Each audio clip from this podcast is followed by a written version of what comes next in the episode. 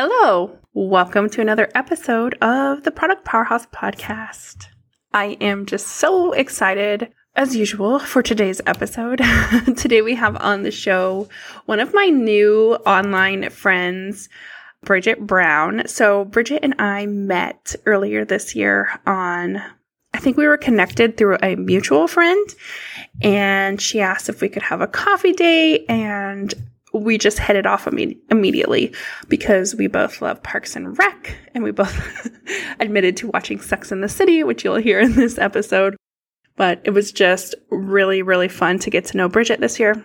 And as soon as I knew I was starting a podcast, I asked her to be on the show, and I was just so freaking excited that she said yes.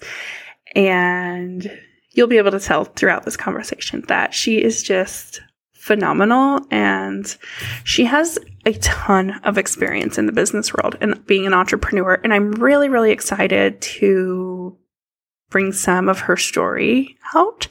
So, Bridget has an unbelievable background in creating and selling her very first business, which was in the wedding industry. And she talks about that story on this interview. So you're going to love that.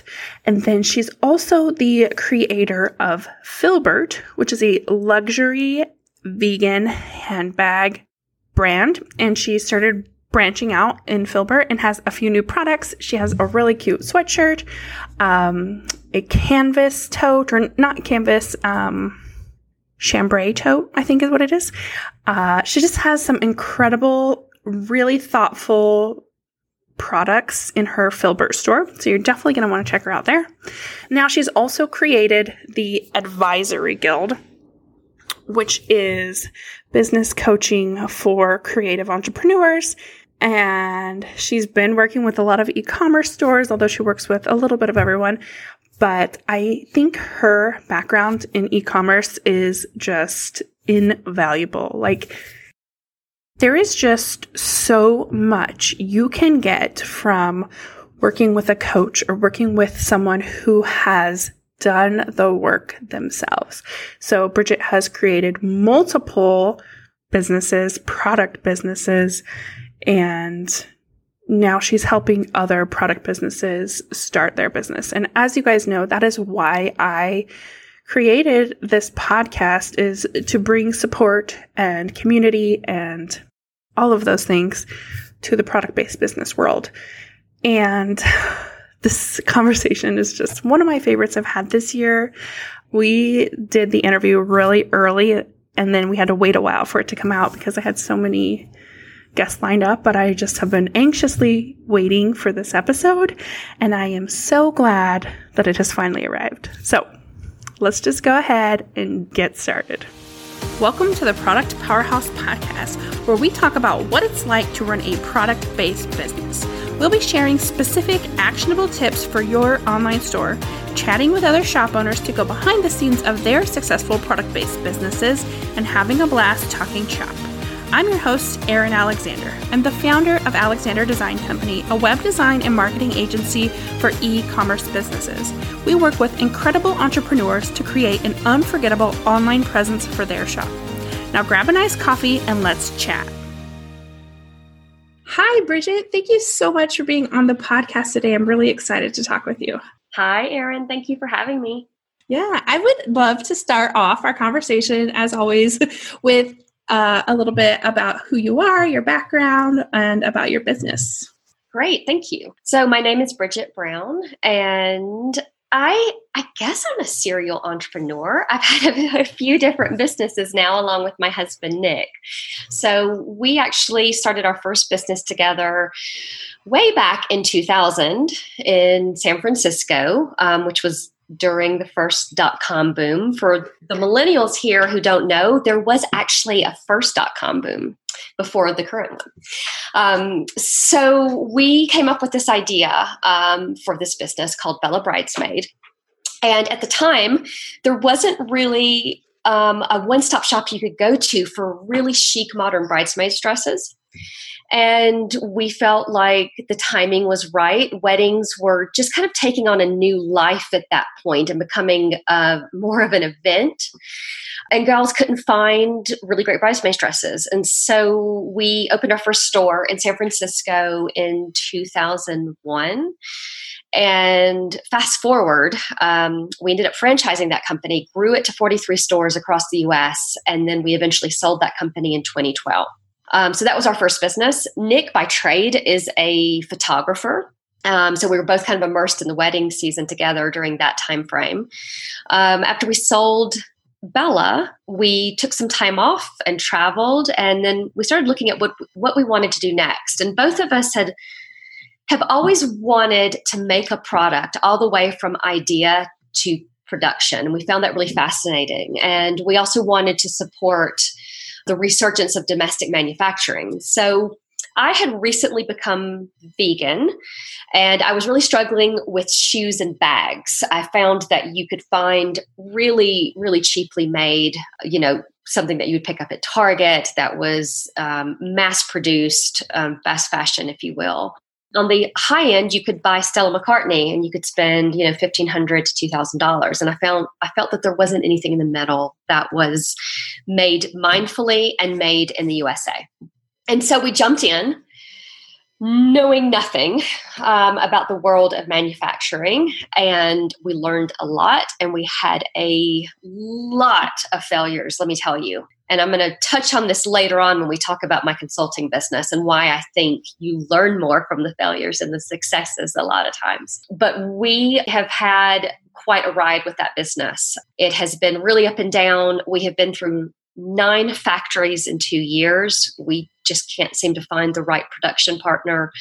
Um, and so last summer, I'd kind of come to the place of um, kind of treating Filbert like an evil stepchild and kind of giving it the side eye. And I felt like I needed a mm-hmm. break from it. And it, it's, it was really crazy. This was last July. And in, in that moment, when I decided to just press pause, was when someone approached me and asked if I would help them and consult with them and the rest is history. Here we are a year later, um, and I've now worked with lots of female founders on on their business, whether that's as a true advisory board um, and sort of you know helping with growth strategy, um, having download sessions a few times a month, and then the other client we work with is someone who is at the very beginning in launch mode, and we sort of serve as a guide and sort of help them along the way and facilitate the what now and what next. I think it's so cool how you've done all these different things and it gives you an edge that makes you like so in my mind like you're so smart and I love learning from you every time we talk and every time you share on Instagram. I'm really inspired by your story. So I love that you went all in on that. Thanks, Erin. Thanks. So now you're starting or like kicking off a little bit more of the advisory board. So do you want to tell us about that? Yes. So the advisory guild was really truly came out of what we felt like we never had in our previous businesses, which was someone we could go to and ask the big picture questions, ask how do I do that? Do I do that? Am I making the right decision? We just could never find that. I mean, I think you're an interesting place with small business ownership in terms of um, CEO type, you know, advisory type positions. Really, no one is in the position at that level of their business to hire a six figure CEO, let's be honest. But that's kind of the advice you were needing someone who's really been in the trenches. And we just found like we never had that with our previous businesses. And we thought, well, okay, if we if we were really craving that, surely there's a lot of other business owners and founders and entrepreneurs who are craving that as well. And we we were right. Um, I've definitely seen that there's a need for this. Um, so far, all of our clients are female founders that is not on purpose. I just think women are better at asking for help. but everyone is in, like I said, different stages of their business. Um, so it's either someone that's at the beginning and we can sort of help figure out what that process looks like of launching their business, their product, whatever it might be.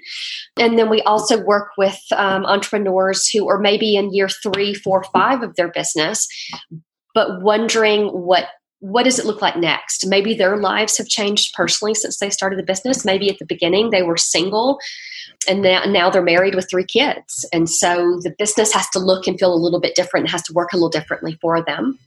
And then we have other clients who are looking at either bringing on investment or partners, maybe looking at selling their business. And we can help guide and advise on that as well. Awesome. So, do you mostly work with product businesses or do are you working with all types now? A majority of them are product based e commerce businesses. And I'll tell you something interesting just this year because of COVID we we have a lot of businesses who actually were direct to consumer but also had a wholesale side and that is almost entirely shifting now right? Because a lot of those right. brick and mortar and retail stores are no longer and so that was a part of their business that went away. We do have a couple of retail brick and mortar businesses which is really something i'm uh, so passionate about because that's my background. And i will tell you my heart goes out to anyone who had a brick and mortar business this year because what they were dealing with is just an entirely unexpected and different. And then we have got a couple clients in sort of the wellness um, fitness space as well. Really cool.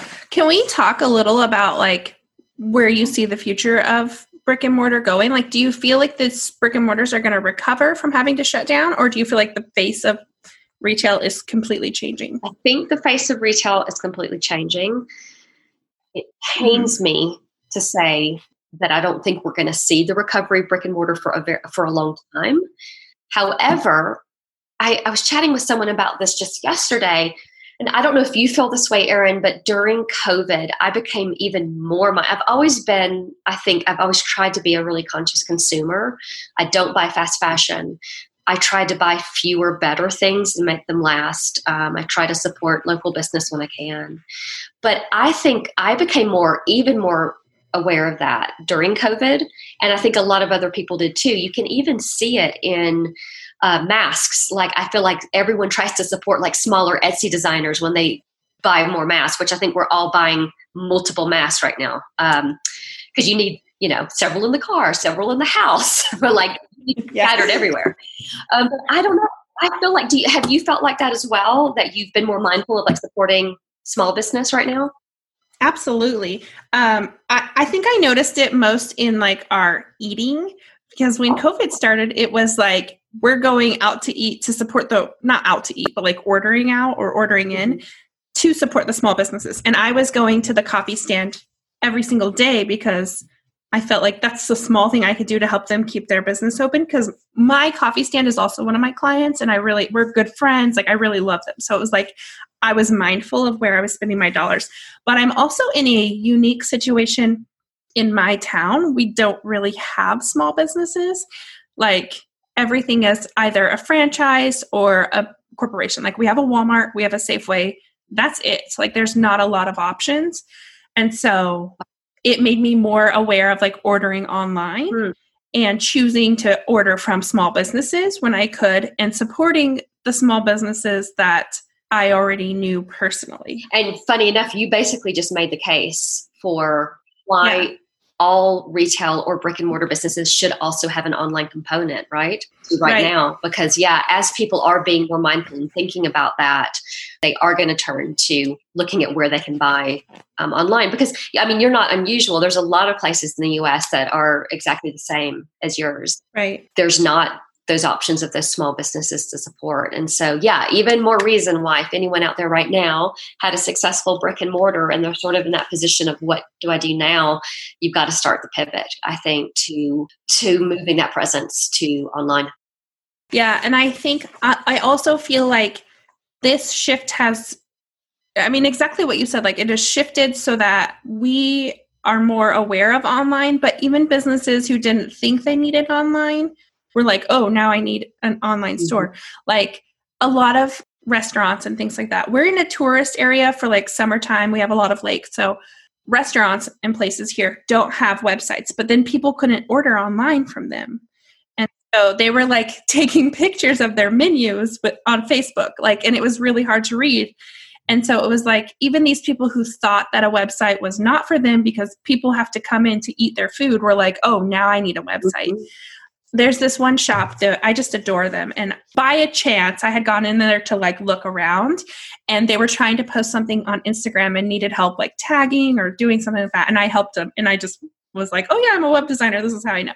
And I became friends with them you know, when COVID hit and I saw that they had to completely shut down, I was heartbroken. So I called her and I'm like, what can I do to help you get online today? That's amazing. Yeah, because so many people lost their entire business. Yeah.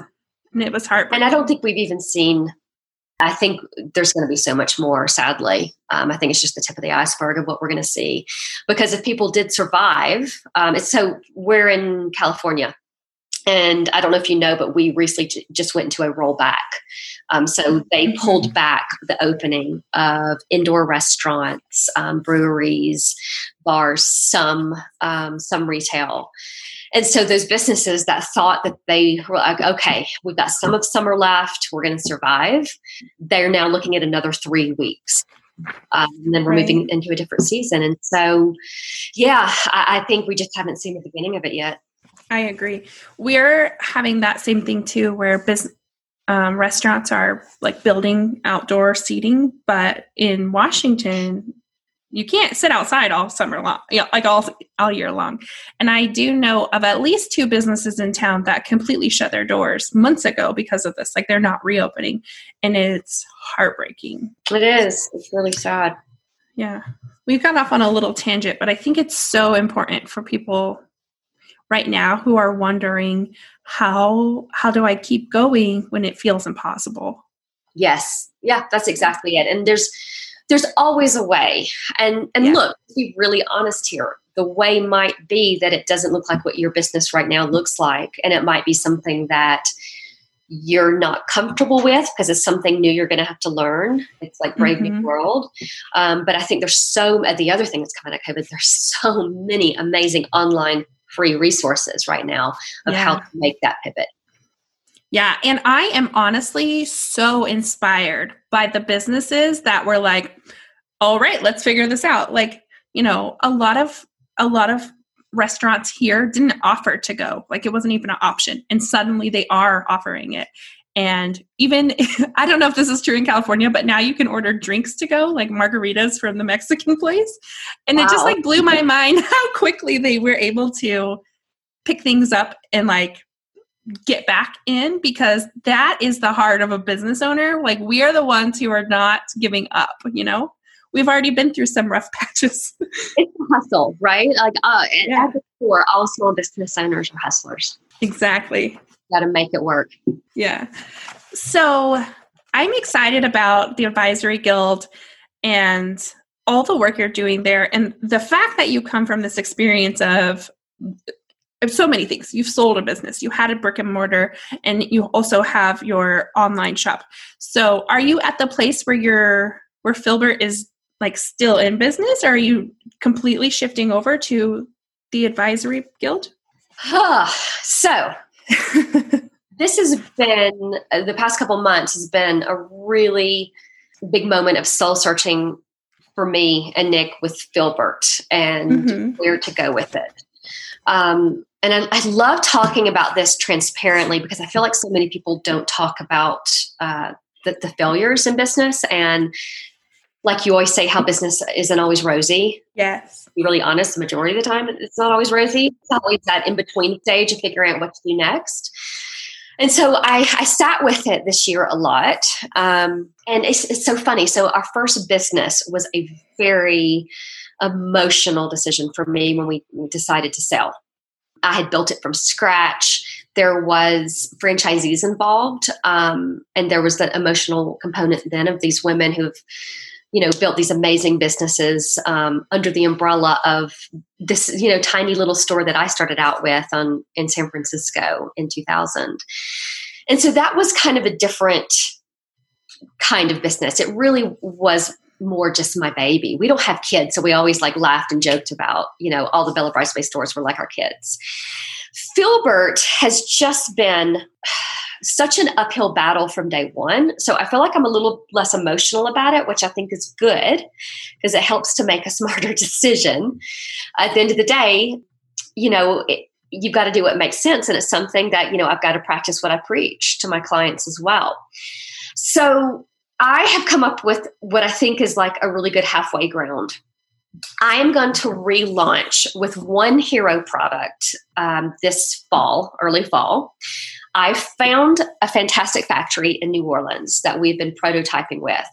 The problem we kept running up against um, in the past was that we were making really structured, uh, really complicated bags and like vegan leather and vegan suede that required a whole different set of machinery and artisans and tools, which really doesn't exist that much here in the US. That's more in Spain and Italy and, and Portugal.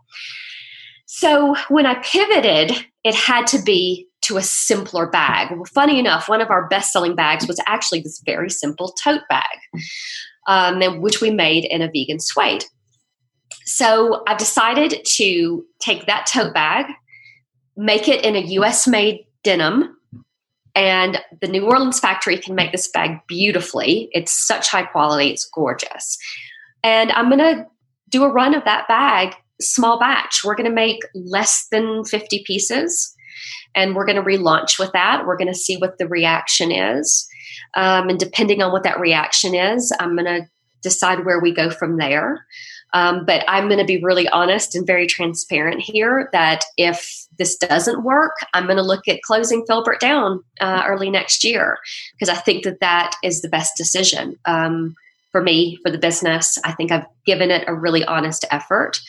Um, and and yeah i think like i said i learned so much from this world of, of manufacturing that i can now help others um, sort of navigate and stay away from those pitfalls that that we fell into First of all, let me say thank you so much for being completely honest and transparent. I love that.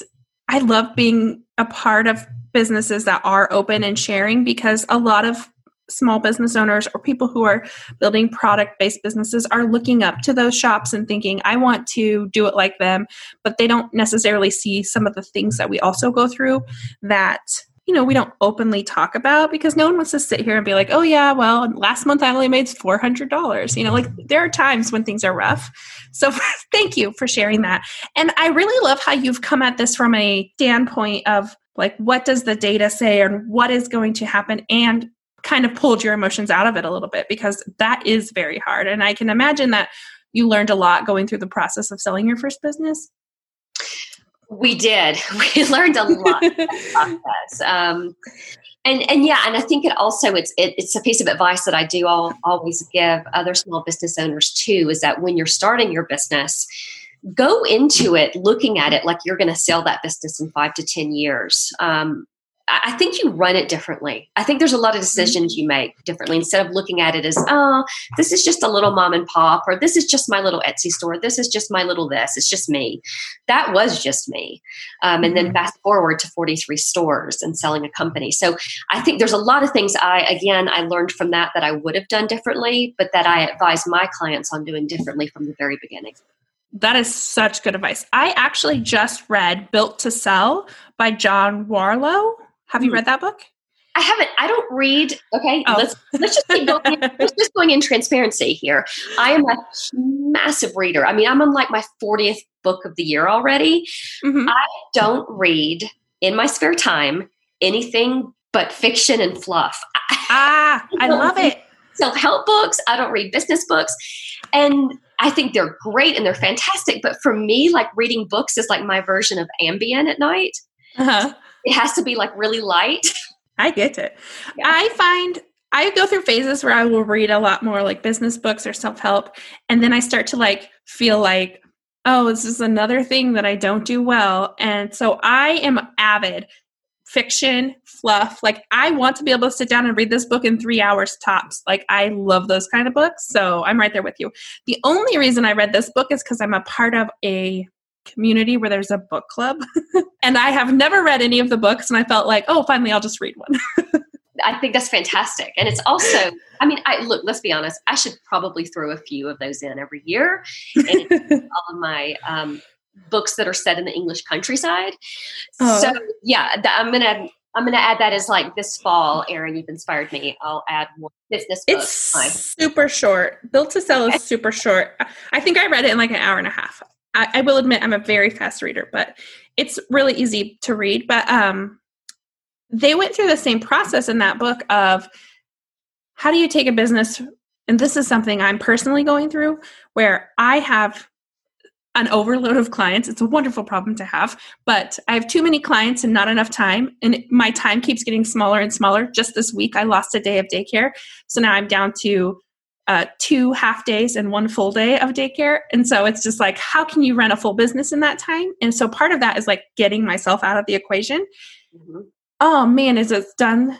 Just knowing that that's the goal has like freed up anxiety in my body because I'm like, I have so many clients, they all want this from me and just knowing that I don't have to be a piece of everything in this company has made it more manageable, like in the future. It changes your mindset, right? And then as soon yeah. as your mindset's changed, you've instantly got more space in your head and in your body to be able to work through that. Mm-hmm, exactly. And it's funny because even just a few weeks ago, I did a strategy call with like a strategist. She was supposed to help me create systems and processes in my business, which she did. Uh, and but we also talked about this role of like taking myself out of the equation, like being the person who has to touch everything. And it mm. even that call gave me a mindset shift, and it re-energized my business. And I think that that is especially true in a product-based business because there is a lot of pieces like you've already touched on like manufacturing working with different people. Eventually, like there could be other pieces, franchising, having a storefront, shipping orders, customer service. There's a lot of pieces that go into that, and you just can't physically do them all. This is this is such a great transition into I'm okay, I'm about to share my biggest here's the drum roll. Here's my biggest advice that I give literally every single client so far is outsource. And it took me such a long time to figure it out with my first business because I thought not only did I have to do it all, but I thought I did it all better. Mm-hmm. So I wouldn't outsource anything. But for anyone who's listening right now and who's going through this and struggling through exactly what you just described, which is there are not enough hours in the day and there's not enough me, I need more mm-hmm. me's, you have to start looking at outsourcing. And for those of you who say, and this is very often what a client says to me, is I can't afford to, you can't afford not to in so many different ways and reasons. You can't afford to because your social life, your marriage, your relationship with the time you have with your children, that's all going to suffer. So you can't, you really can't afford not to. Um, so yeah, it's it's something that I preach a lot of, and I think some of my clients get hit, sick of hearing me say it. But you know, they'll. I had one client who came to me and she said, um, I said, you know, I always start with, you know, tell me what the rub is right now. Like, what are what's your biggest struggle? Why why did you reach out? Why were you looking for help? And she was like, well, it's, you know, I'm doing the, I'm making the goods and then I'm doing the shipping and receiving. And, you know, then I do the creative and I post Instagram, then I do the order fulfillment. And then, you know, I, I actually do my own bookkeeping as well. And so I was making a list and it got to the end of it. And I was like, well, but that's like 47 hours of a day. And PS, there's only 24. So no wonder you've stalled in sales. No wonder you're burnout. No wonder all of these things, right? Part of, I feel like what I'm good at doing and what I really push clients to do is very softly, softly, slow, you know, start pulling away those little pieces that you're willing to give up control on and outsource it. And I am so shocked. It's usually like by month two where things really start shifting but it's really the big shift i see is in their their outlook and uh, their demeanor and how they talk they they some they start out talking about the business kind of like i was just talking about filbert being the evil stepchild you know they start out like talking about like oh this and this and this and then they just have this newfound love um, and enthusiasm for their business again Yeah. That I think that that's really great advice. I I have a team because I thought that I wanted to build an agency and it's just like such there's this point where it feels scary to hand pieces over and not be in control and mm-hmm. then and then there's this piece where you're just like oh my assistant can handle that like it's like a such a relief and but you have to do it, it that's the gateway drug right? It's like when you do it the first time which is the hardest time but then after that you're like oh wait she did a good job. She followed through on what i asked her to do. Did she do it exactly the way i did it? Well, no but did she do it perfectly fine? Yes. Yeah. One of the things i am learning through my outsourcing experience is like I have an amazing VA. I, I think she's incredible. But like sometimes she doesn't do things the way I like. And my instinct is to be like, I don't like the way you did this. Can you change it? And that seems like so mean. And I desperately don't want to be like the mean boss. And so, you know, it's just like a shift in the way I talk, like I say things like, oh, this link wasn't correct. Uh, just something that we need to be aware of to double check. Mm-hmm. Or this, I don't really feel the vibe of this layout can we try something different? Instead of like accusatory which is terrible to say but it was like my first instinct. And so i don't know. There's so much power in outsourcing. Even though it feels like you're giving a piece away there is so much power in it. I completely agree. Yeah and you learn so much from it. Absolutely. You take that with you through to the next part of your business. Um, mm-hmm. but the things that can come out of that of making that space that whatever it was that you were filling with that gap, you're like, oh, wow, now I've got all that time to be able to focus on this aspect of business, which I've never had the time to. Right.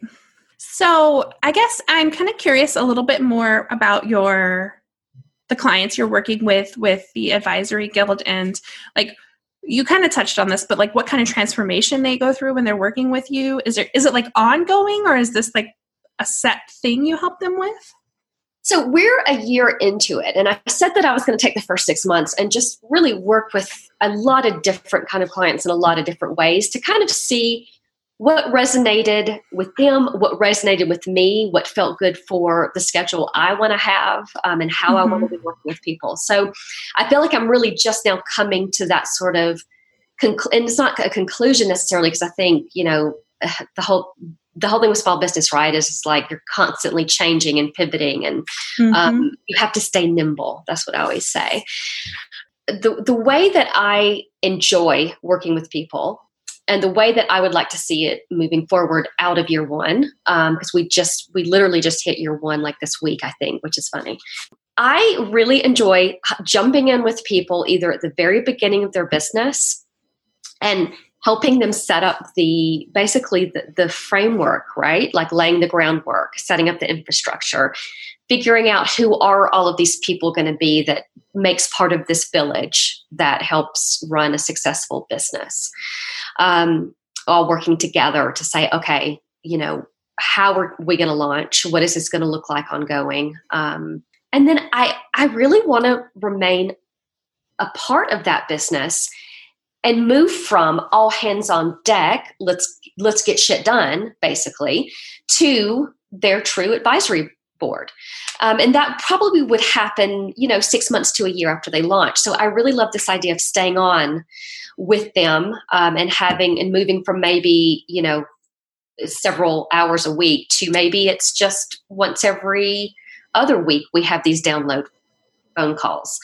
Because i think the the real gap, I think, is getting someone to help you launch and then setting setting you off on your own you're free. But then as you know all of these big questions of small business continue to come up.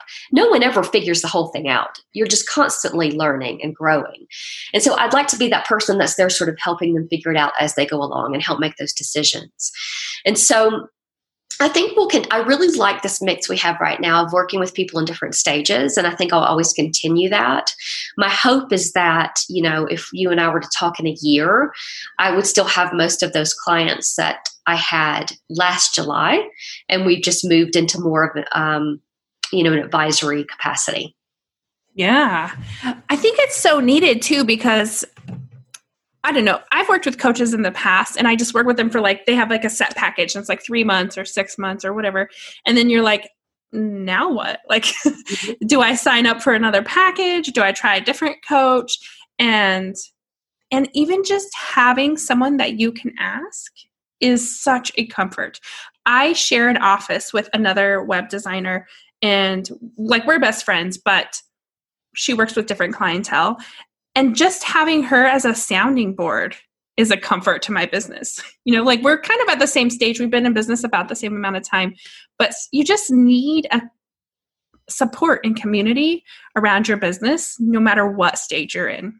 Completely agree. And to add on to that, it has to really be someone outside of your husband, your best friends. Yep. Which it, it has to be because I, am just going to say this because it's true. No one loves your business as much as you do.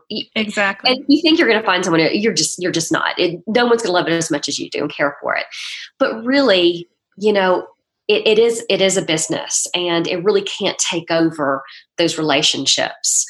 Um, and I always think back. So, okay, this is going to show my age because this isn't your generation, but Sex and the City. I am an avid Sex and the City fan. Okay, good. uh, but there's this episode where she's going back and forth on all the breakups with Big, and you know every Sunday at brunch they're talking about it, and she sits down and she's like, "It's a very quiet table," and she's kind of looking around. She's like, "What's going on?" Like, well, we were thinking that maybe you know you would want to start talking to a therapist about this. She's like, "Well, why would I want to do that? I've got the three of you." And then there, mm-hmm. it's like silence and tumbleweed comes through. It just starts becoming, taking on a life of its own. Um, and you can sort of start seeing your friends or your husband or your partner sort of like glazing over. Um, and at the end of the day, they don't really know what advice to give you. And it's a very one sided conversation. It's basically you just venting. The difference with a, a, brand having someone like me and Nick is that it's a two way conversation. It's like, okay, I hear what you're saying, but listen to this, or have you tried this, or what about this? Yep. I'm just sitting here nodding along, like, yep, yep, yep. my husband is absolutely like, you can tell me the stuff, but I'm not going to give you my opinion because it doesn't matter. It's going to be wrong. yeah. And 95% of the time, like, I don't, like, I don't go to him for business advice, but I do want to go to him to vent about business. like yeah. this person thinks I should have emailed them two seconds after they sent an email, you know, like those types of things. But yes, you absolutely need, and you also need someone who is been there or has a has experience that can like guide you even though you're the one making the decisions that having someone who's been there is ultimately the best thing that you can do for your business. I know I worked with a business coach who has a design agency for six months last year. And that was the best advice because she was open and honest and willing to tell me, oh, I tried that and it didn't work, but I tried this instead, or maybe do this tweak, or, you know, that experience from having done it is invaluable. I agree. You've had the losses, you've had the failures, you've had the wins, you've had this, you've had you've had it all. You've been in the trenches, yeah. so you can give that personal experience and know what they're going through instead of just saying, "Well, maybe this would work." And I do feel like there's a lot out there right now in the world of coaches, life coaches, business coaches who really haven't had that firsthand experience. Um, and i always just caution against that or you know signing up for the six to 12 month program which to me is just doesn't make any sense because if it's not working from the beginning it's not going to work 12 months in mm-hmm. um, and so and that is something i've always felt really strongly about we don't require a time commitment um, we just ask that someone gives us a month's notice if they want to quit but at the end of the day if it's not working on both sides why would either one of us want to continue if mm-hmm. it's not what we're looking for um, this is just a side note. This reminds me of a situation where I had a client who paid her deposit, or maybe she paid in full, and she was like, Hey, I ran into a friend and he said he could help me, and could I have a refund? And it was like, Well, I have a no, you know, I have policies, I have a contract, but at the end of the day, I don't want to hold you hostage to working with me, you right. know? So I was like, Yes, you can have a refund if if you have a business where you do have employees, whether yeah. that be if you're a service professional or you know working the sales floor at your retail store eh, the second that an employee stop loses interest in working there you need to move on. You don't need to make it work because it's not going to work. Yeah. Yeah. All right. So you've kind of touched on this earlier but i do love to ask everyone like no matter what type of business you're in, I believe that business is not always rosy. And like you said, it's most of the time it's not rosy. And I think it's valuable that even if you have a service-based business or a product-based business, that um, your experience and like what you're going through right now will help someone else. So I would love if you would share with us like something that you're currently learning or something like a hurdle you're working over to get to the next level in your business. So there's there's two things actually that come to mind. One is that I think it's very easy to get caught up on the Instagrams with what everyone else is doing, how they're selling their services, what that looks like. And there's definitely, I don't know if you feel this right now, there's a big push towards um, this very salesy type thing of like buying into these plans and sign up now and you know you need this for your business and you have to have this. And it's really easy to get caught up in that and and look and it works for a lot of people because they're like oh my gosh yes no i do need that. I do need that. Add to cart. Purchase immediately. That is opposite of who, what i feel like my personality is. And so i do sometimes look at that and i look at other people doing that and, and it's easy to get caught up in and go should i be doing that should I is that is that what I should be doing? And just even last week, I said to myself a resounding no. Um, that's that's not you. That's not the way you work. Um, so that has been something I've been sort of like working through, and I feel like I just came to the other side of it, and I feel really good about it. And as soon as I said it to myself out loud, I'm like, yes, okay, and like I'm washing my hands, I'm moving on. That, that's not me. And then the second thing is, I think very similar to what you just described, you're going through with your business. And I think a lot of people are going through it right now. Um, because I, think there's a lot of, very luckily so, there's a lot of professionals who are very busy right now because so many people people are looking at pivoting their business, which is great. But I'm just trying to navigate how many clients I can service versus how many hours there are in a week versus how many hours I can give of myself, and just trying to figure out what that looks like, um, which I think t- just takes a little bit of time. Also, on the flip side of that, is also thinking really hard about do I want to niche down and really hone in on the types of clients I want to work with? For example, only brands in the ethical, sustainable space. Is that too niche? Does that not make it as interesting if it's all like product based e-commerce businesses you know selling ethical clothing for example whatever that might be? So i don't think i would ever get that specific but it's something i kind of think about in the big picture. You know there's certain things that i'm really passionate about veganism anti-fast fashion ethical living those types of things. But but yeah right now it's really just trying to look at what year two looks like in terms of day to day week to week yeah, I can relate to that so much. I have this wonderful opportunity where I am a coach in a community and they're all jewelry designers. And so I start to wonder like am I working with too many jewelry designers? Like is it too niche down? Is my portfolio too narrow where other shop owners wouldn't want to work with me? Mm. And so I love that perspective of like I just love the way you take everything and you sit with it before you make a decision because I'm very much like, oh, make a decision right now and deal with the repercussions later. I find that very inspiring. Oh, thank you. That but I think that also comes with age. My middle agedom is coming into the conversation. too funny.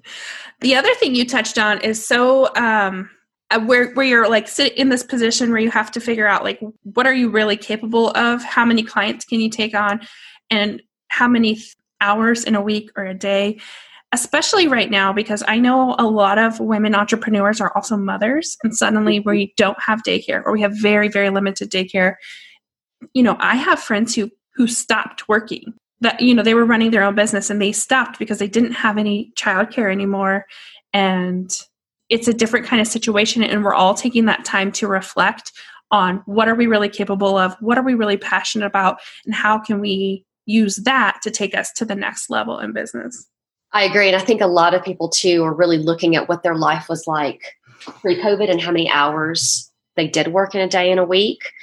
And now looking at really what is more important. Um, mm-hmm. And so I think it was really, you know, it was this big reset and this this collective pause for everyone that and hopefully everyone's come out on that other side of it really with a clearer picture of what they want their life to look like and what they don't want it to look like I completely agree with you there, Bridget.